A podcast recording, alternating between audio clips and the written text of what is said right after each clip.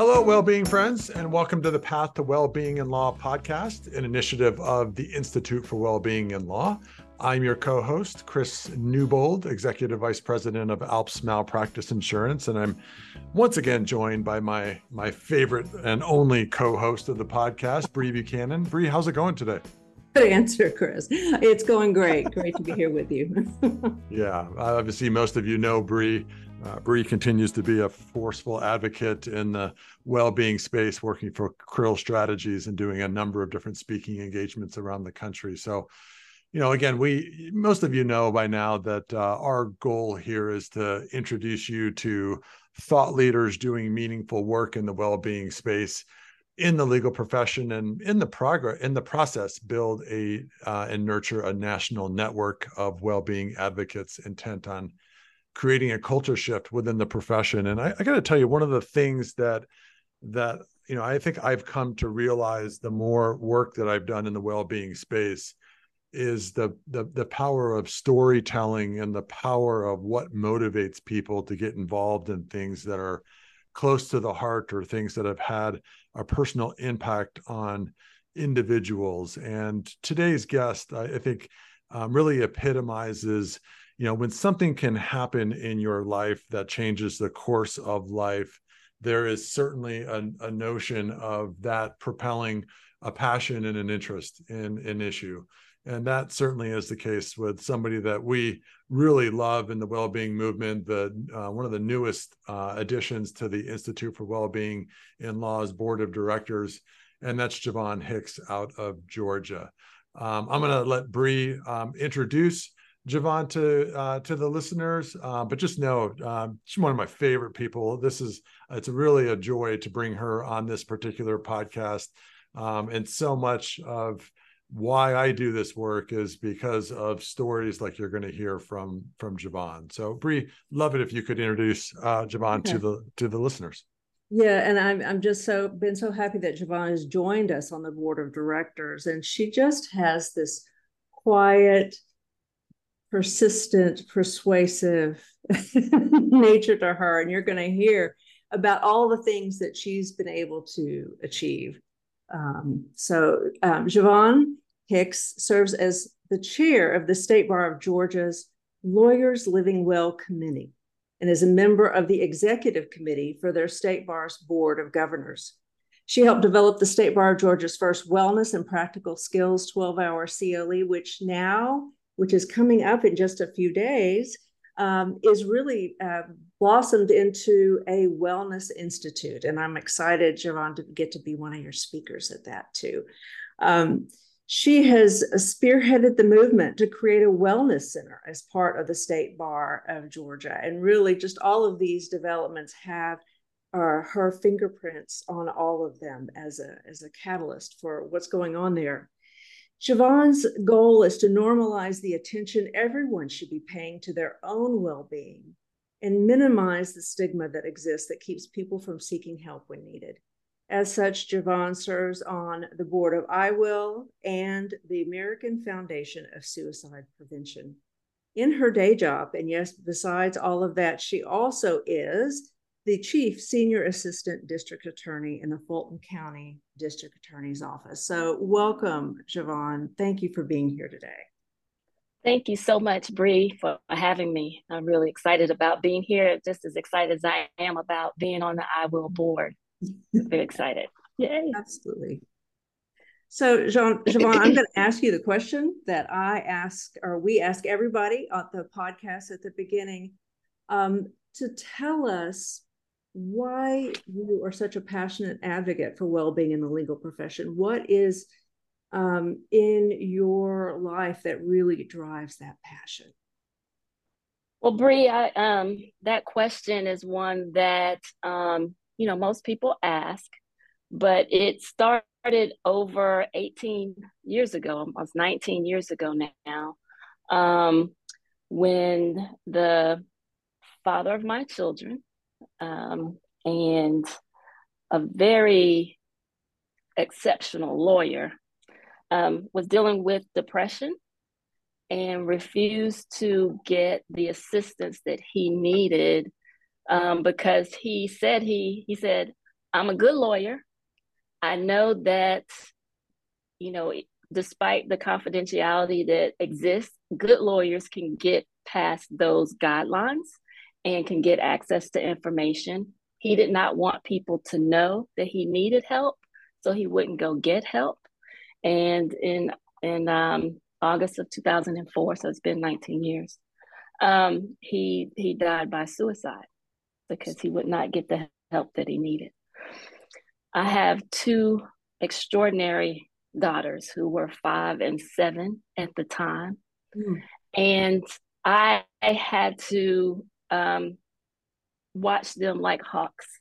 Mm. It was apparent that um, there were mental issues in his family um, that existed and, and were known. And he had examples of his his uncle was a member of the bench for in in Detroit for 30 years. He was diagnosed, he took medication and was still successful. But yet and still even having that example that you could deal with it and still be successful, he still didn't want anybody to know he needed help.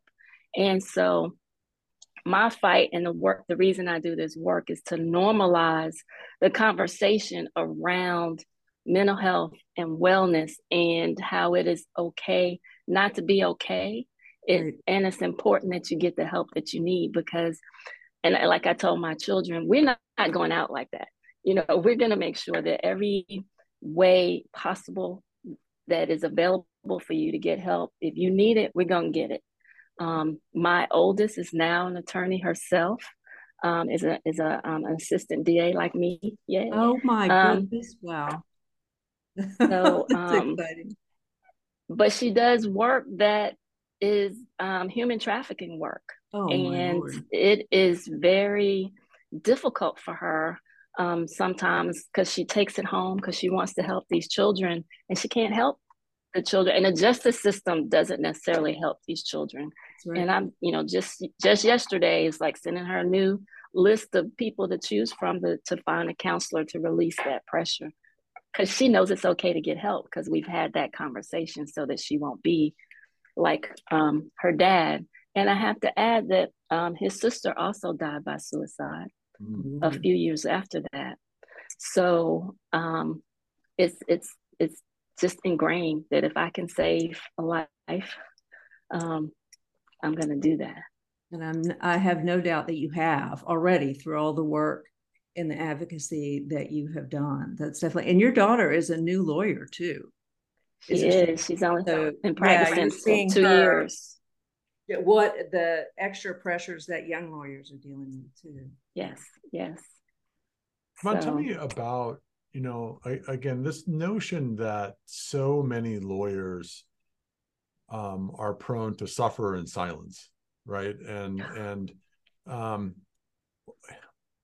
give me give me just give me your impressions of I mean, obviously, I think a lot of us surmise what the why is, right? But but the the notion of are you um, in in the the the time that's went by, right? Do you feel like there have been positive evolution in this area within the legal profession? That it's as bad as it's ever been? Do you what what's your general sense of um, of where we're at in terms of again lawyers being willing able and making that step to be able to talk about issues as opposed to suffer in silence. So um, i do believe chris that we have made major strides in lawyers uh, going and deciding to get help and not suffering in silence in the same way. And a lot of that has to do with the work that we all are doing here as far as just giving it a voice because a lot of times people didn't know that other people were dealing with the same stressors. Unfortunately though that number that still feels like if they need help as a lawyer if they tell people they need help then people won't come to them for help and therefore they won't be able to be the lawyer and, and have their livelihood that um, they need. Because if if you can't people just think well there's something wrong with them so let me go to another lawyer mm. um, and so as we that's the reason it's so important to normalize this conversation. When people realize that we all have mental health issues, it's just in differing um, degrees of of what's happening in their life at the time, um, and that it's okay. Then then you won't see someone and judge them. There's that that stereotype that, um, and I don't know why we have placed this different attack on the mental health versus physical health.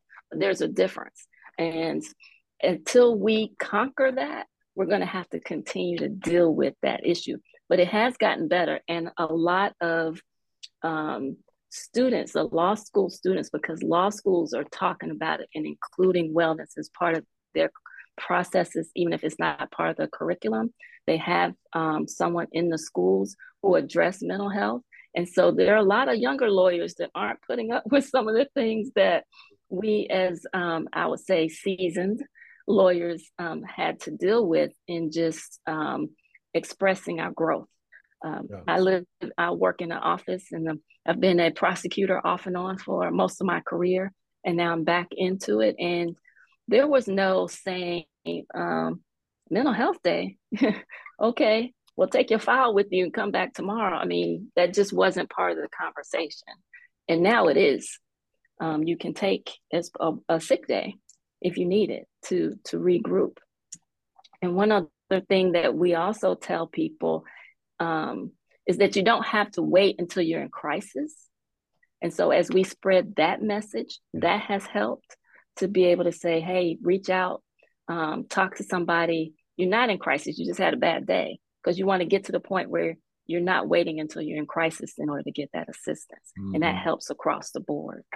Right. It makes such a difference. And because of that stigma, when I was a director of a lawyer's assistance program, what I saw over and over again, you know, what you'd always think when after you'd answer the phone is, how could this person wait so long? And that really is an issue. People terrified of the blowback.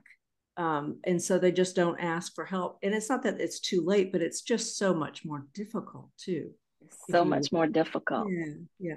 And, and don't you think, Javoyne, that that you know when we talk about this culture shift right that's needed in the in the in the legal profession that it is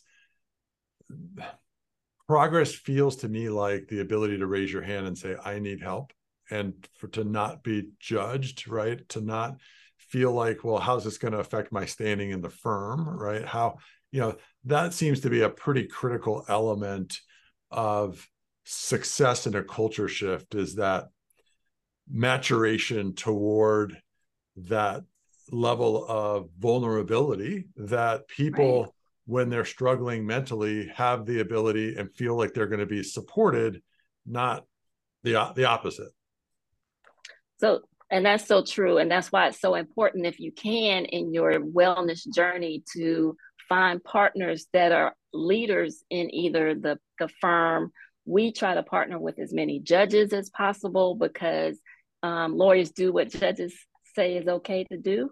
And mm-hmm. so when you have a, a, a respected judge, especially because, well, when you have judges who will go and say, I, I get counseling. I mean, I had one of my judges who can be as honorary as he wants to be on the bench, but he spoke at one of our um, wellness CLEs last year and he talked about how he goes to counseling every week. And so in my mind, I'm like, well, what would you do to people if you didn't? Because you know you are, you are you are something else. But that made it okay for a lot of people. It resonated that this judge says he gets counseling. This judge, especially when when you have someone in leadership that people look up to, and they are willing to say that they get help, and you see that they're still able to carry on their jobs, people still respect them.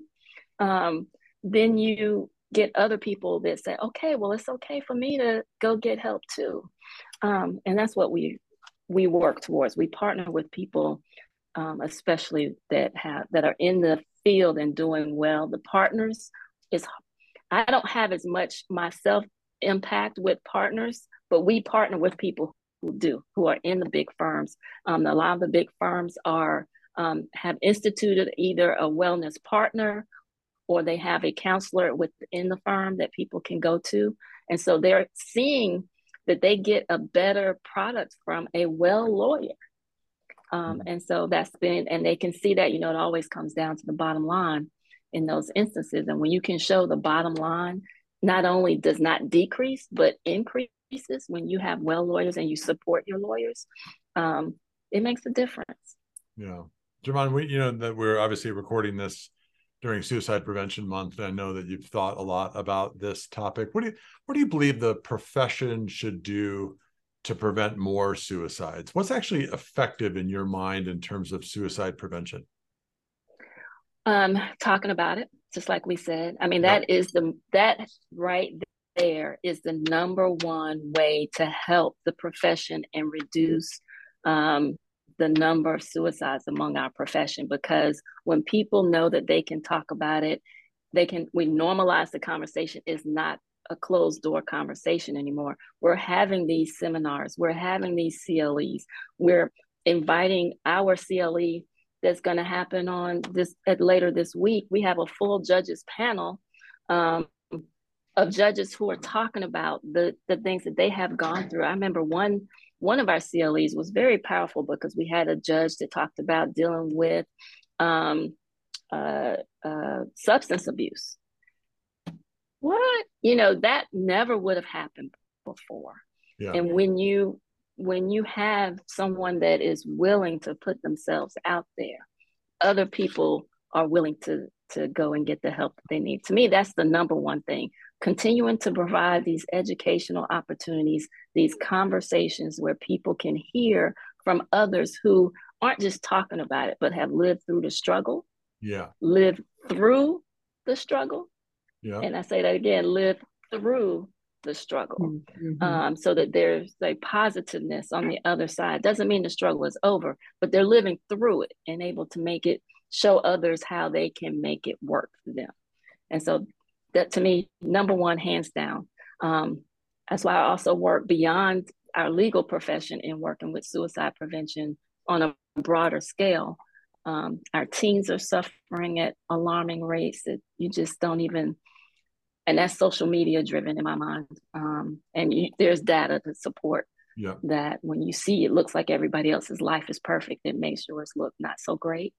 Um, so we have to to work on that. But conversation is the number one key, in my opinion.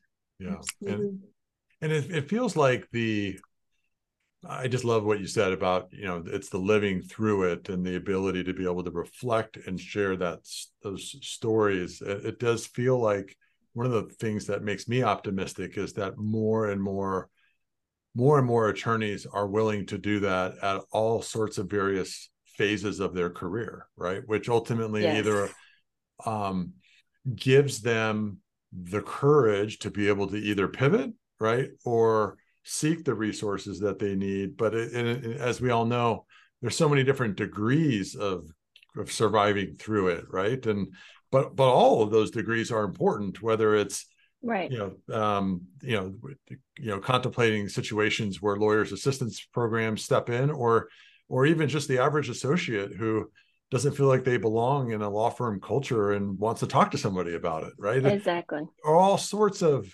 stressors and anxiety creating things that happen to all lawyers right but if we again kind of internalize it and don't feel like we can talk to others about it, then we, in some ways, we, you know, we may be part of perpetuating it. Correct. I totally agree with that.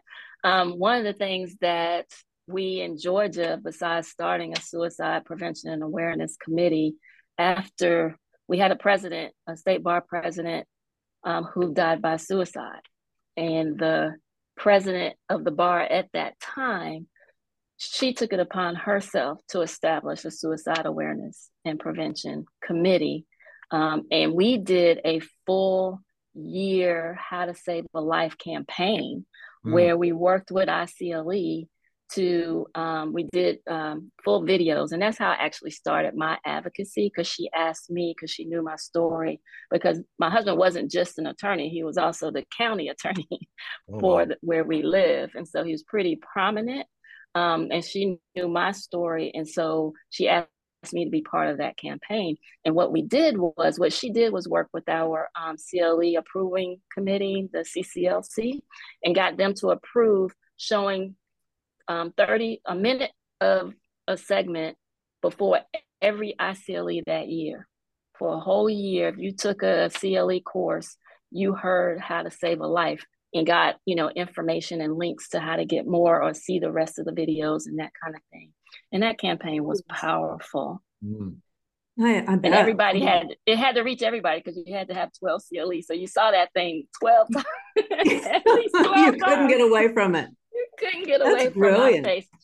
Um, of one of the faces that that took part. So that's a um, wonderful strategy. Yeah, yeah. yeah. Your uh, forced audience. Yeah. Um, yeah. And so you've really been such a leader in the area of um, instituting well-being, suicide prevention, et cetera, among the bar associations. And I know we have plenty of listeners who are parts of the state task forces that we work to start around the country you lead up that lead that effort there in Georgia.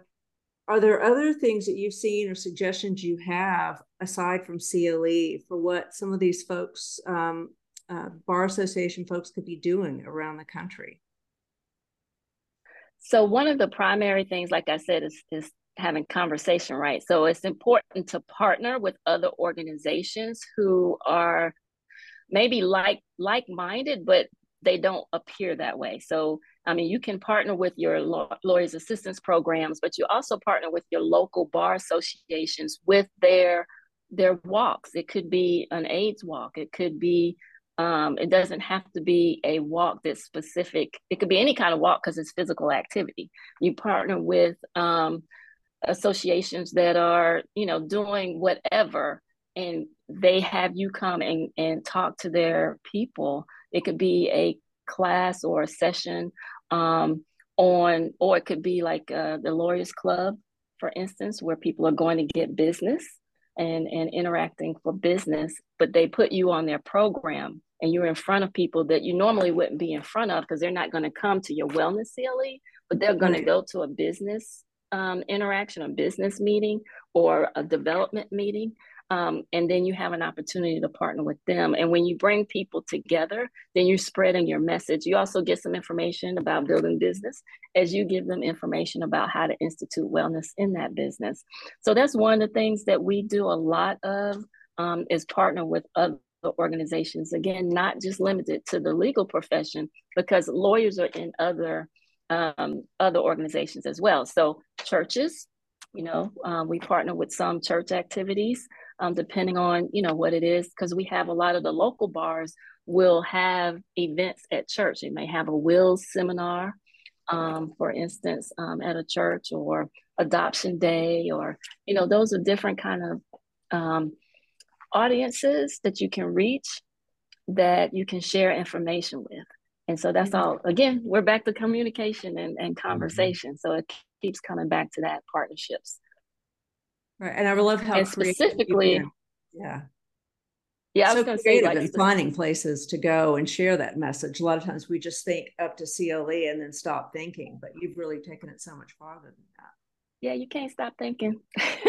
you gotta keep because it's it's not just us, right? We go home, you know, and the family is affected. You know, you may not be the only you may be the only lawyer in your family, but you have other people that are going to their jobs and they're affected by what you bring home. And so that's the reason you have to find ways to include them as well. Um, a lot of times when we partner, even when we're talking about the legal profession, we need to make sure that we're including paralegals and the support staff because mm-hmm. they're dealing with that attorney that, you know, may be struggling and they have, they're covering for them if they're having problems um, with with the way their practice is going because they won't get the help that they need. So um, we have to be um, we have to have our tentacles out, if you will, to make sure that we're reaching as many people as possible. And paralegals and court staff too. Yes.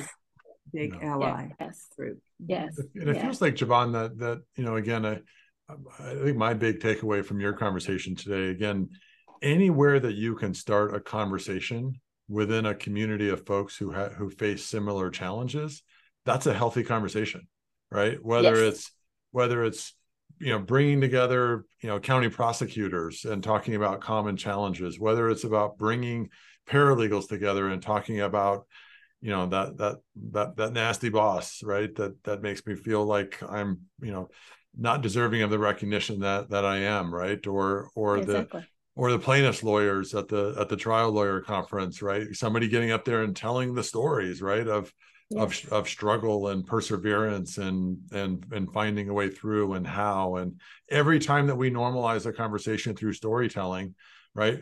We, we make it easier for the next person to come forward and say, you know, I, I need some help, right? Or something's structured here in the way that our profession is operating that needs either attention, work, or, or probably both.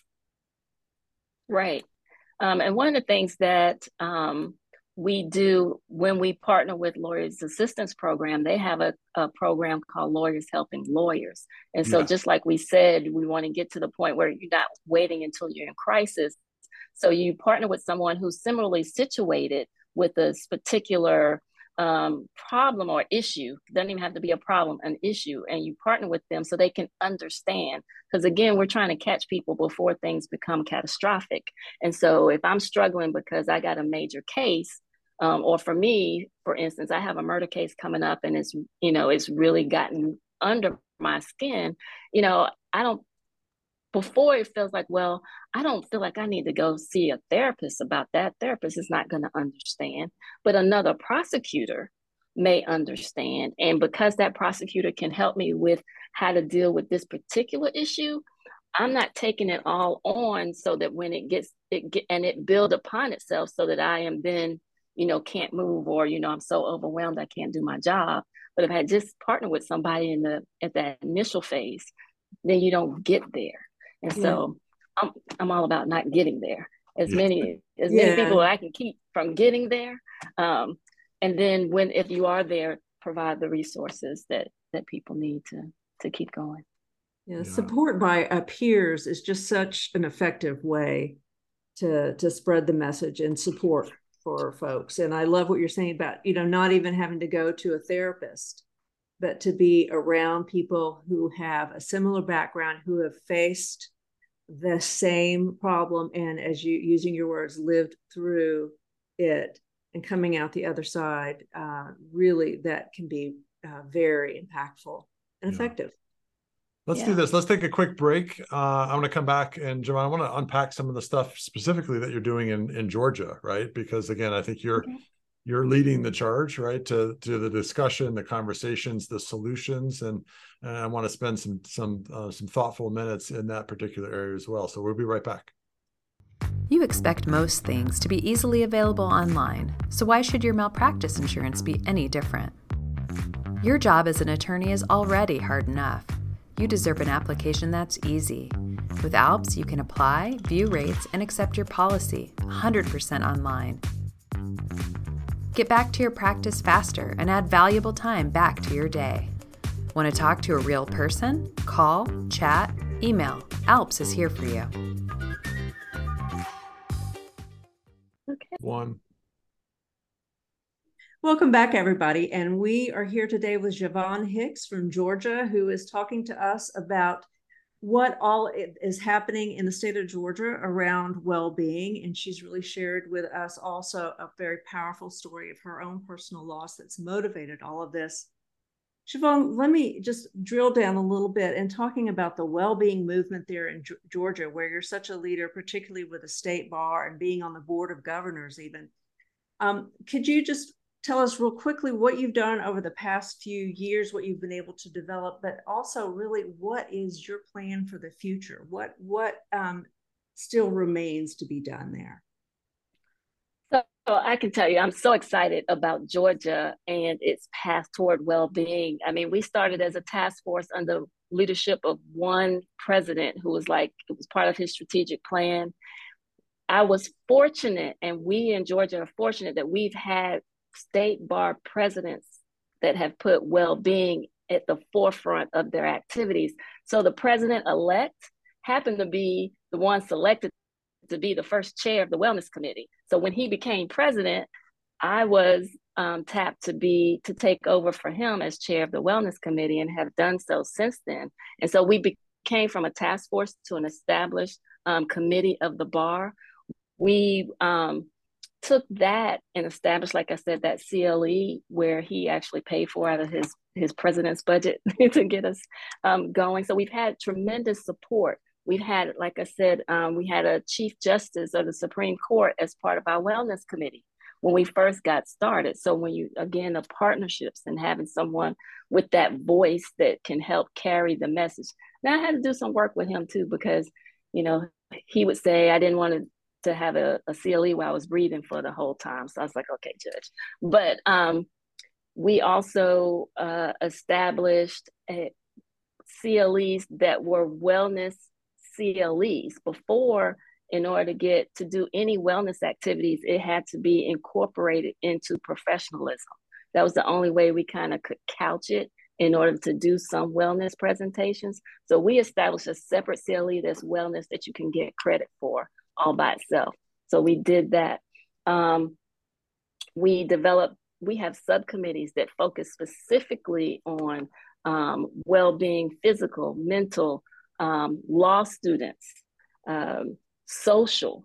So conquering and tackling that, you have to only socialize at law firms with alcohol present and um, making it so that it's acceptable to expand that to uh, mocktails and mocktails being a signature drink as well as so i don't want to one of the things that i and some people disagree with me and which is okay um, i'm trying to normalize the conversation. I don't want to penalize people who you know they like those activities where they go and they get a drink and they drink responsibly. The thing is to make it so that you don't feel like you have to in mm-hmm. order to do that socialization. I don't want to make it so that you can't or you look down on by the wellness community if you want to take a glass of wine, but I want to make sure that you don't feel like you have to take that glass of wine in order to be part of that interaction. And so that's the that's the changes that we're making in the mentality of the interaction.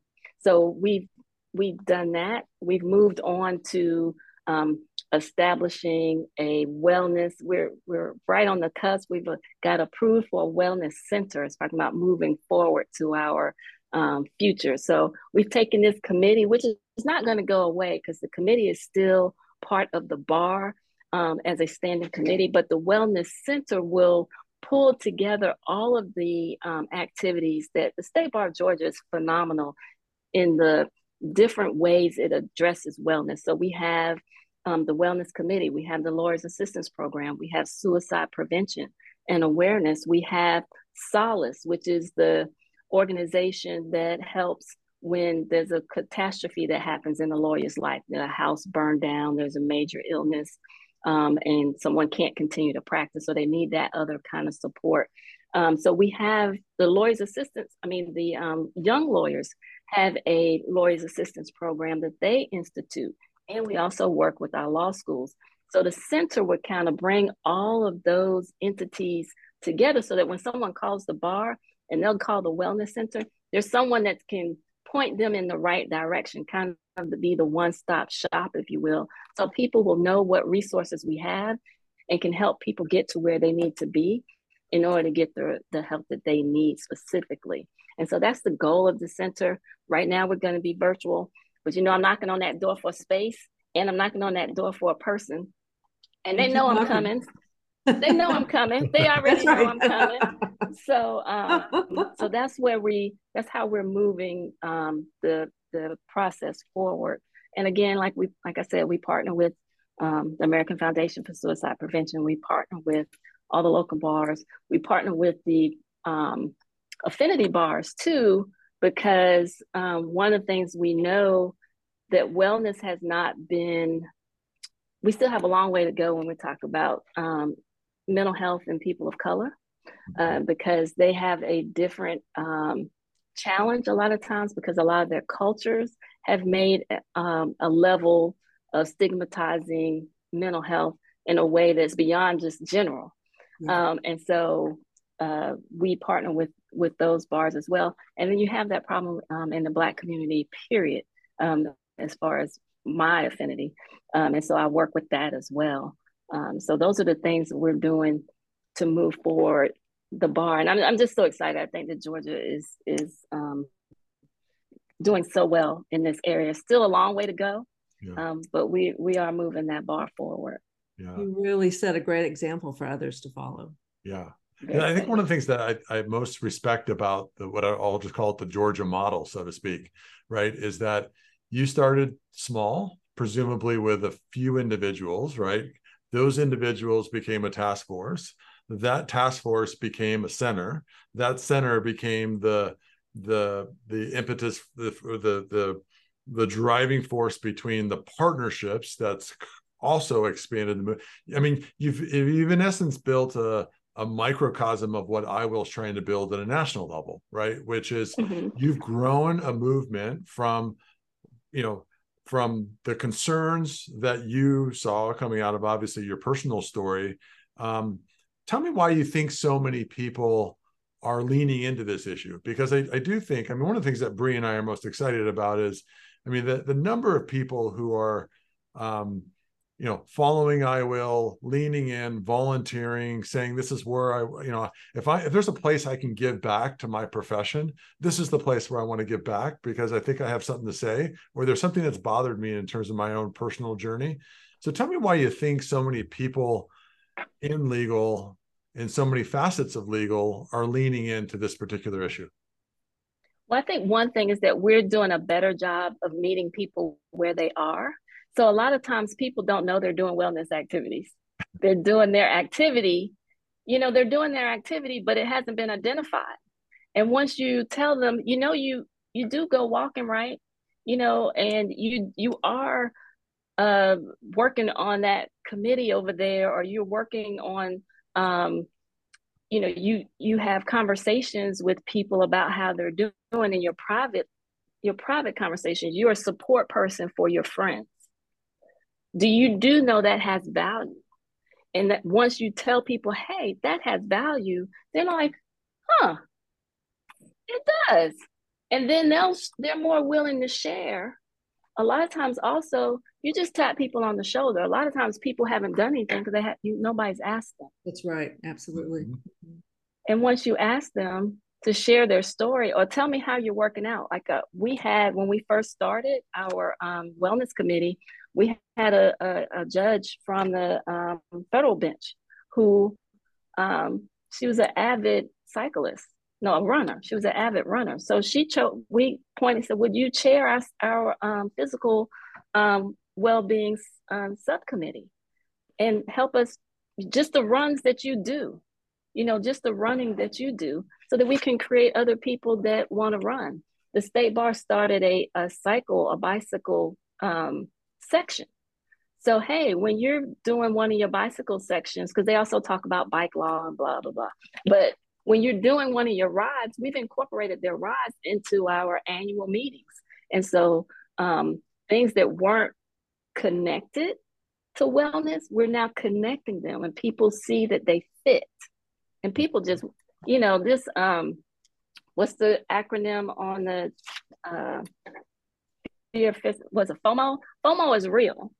Yeah. FOMO is real. It is. And if you let people feel like they're gonna miss out because they're not participating, because you've tapped into something that they're interested in, it's just gonna expose them to another way of experiencing it.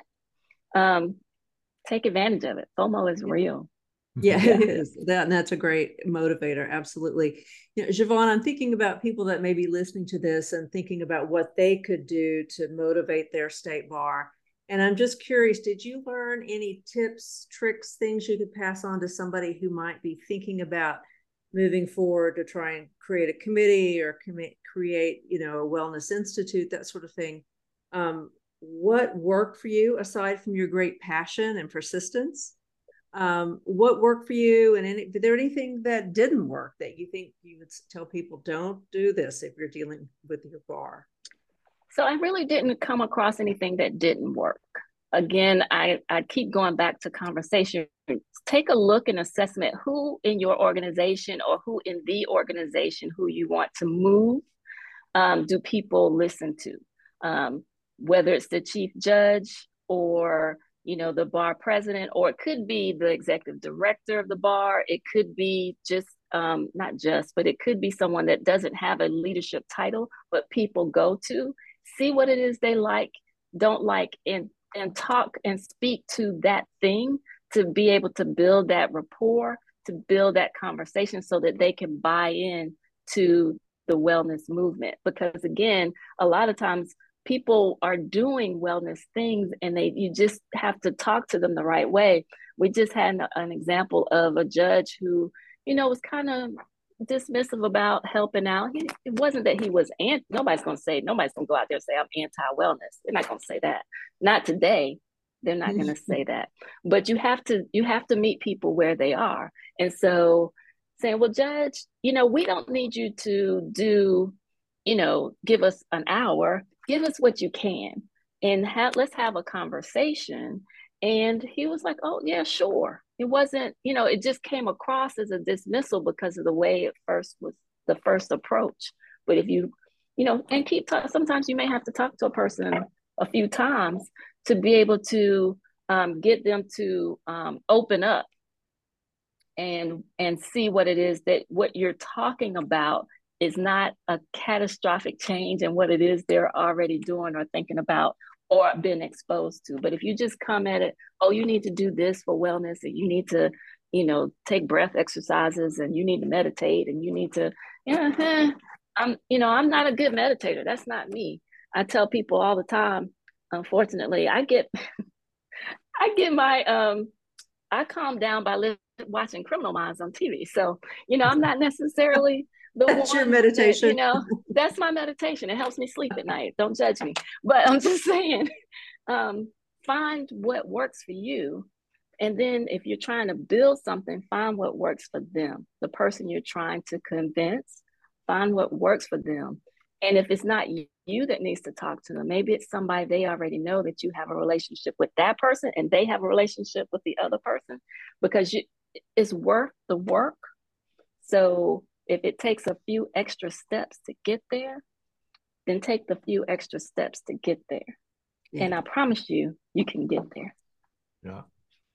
Javoyne, we, we, we know that we have the ability to transform what our profession looks like in our lifetime. You've already mentioned the fact that we you you feel like in in the last two decades we've come a long way, right? Which gives us optimism that we can continue to transform. I'll just call it poor habits into mm-hmm. healthier, mm. stronger habits that allow us to put well-being as a core centerpiece of professional success. As you think ahead to the future, what what does success in the well-being movement look like to you? What what type of legal profession would you like to leave? I mean, you you have a daughter now in in our in our profession. As you think about her journey, um, how, how, would you you know what what's your visual notion for what success looks like as we think about uh, what lies ahead? I would really like our profession to look at how we do business because we have a structure that doesn't necessarily support wellness overall. I'm not going to say that B word, but we all know um, that it exists and it it causes a stress that is like none other and is not always necessary. So some of our clients don't want you to turn around something like in 24 hours in the middle of the night or while you're on vacation because that means they have to then deal with it when you give it back to them. Um, but make sure you you know there's ways to have conversations so that you may not get ri- rid of the b word but find ways to have different conversations with clients so that expectations aren't just well we've already d- always done it this way and we know that's what it's what is expected of us. Well it, it may not be. So make sure that if you're going to put yourself on that wheel it's something that your client really needs and desires. So a lot of times if you have that conversation about expectations ahead of time, then that can um, help the flow of how we interact with our clients and therefore how we do business. I would love for us to get to that point where that um, all nighter or taking a call when you're on vacation and it's halting your time with your family and your friends that you already planned right? You know, you didn't just get, buy that ticket yesterday to Italy. I'm just saying that because I just got back from Italy. But you didn't just buy that ticket, you know, so you plan this time off. So um, make it so that you can have that time off. Emergencies happen. Yes, we know that, but make sure it's an emergency. right. um, and make sure your client understands that. And I think more clients than not would move along so that you know that if they are calling you, it is an emergency. I mean, it's not going to be across the board, but it can be a lot better than it is right now. On the a broader front, I am committed to working and trying to find like getting involved with the insurance agency, insurance industry, because if you can make wellness one of the uh, free annual checkups, the same way most of the insurance companies have instituted having an uh, annual physical, then you help reduce stigma because everybody's available to get an annual mental health checkup, for instance, and therefore you have somebody that can, you know, maybe monitor from year to year if there's some major changes that you know aren't coming out, um, or it allows somebody the freedom to talk when they've been scared to talk because everybody has it as part of their their insurance. It's just my wellness check, you know, and um, if we could, that would go a long way to normalizing the conversation. So that's one of my big heavy lifts beyond just the the legal. Well, and I believe that you will accomplish it because it seems that whatever you put your mind to, Javoyne, you you do. So yeah, well, I, I, was just gonna say, Javoyne, you you are a powerful force in our well-being movement. We are so fortunate that uh, that you have joined our ranks. You know, it's a it's a it's a pleasure and a privilege to serve with you on the IWIL board, and it's and we really want to genuinely thank you for sharing your story today um, and and all of the things that I think. I mean, you look through such a, a, a healthy lens in terms of where where we need to go behaviorally, organizationally, through storytelling, through facilitating conversations. There's just so many good nuggets that you've thrown to our listeners today. We are so thankful that you came on the podcast, and and uh, we'll always be in your cheering corner as we as we continue to move on um, and do great things together. Well, thank you so much. Thank you for having me. It's been quite a pleasure. And you know, I, again, I'll talk to you. I'll talk to anybody about wellness. So. All right. For sure. Thank you, Sean.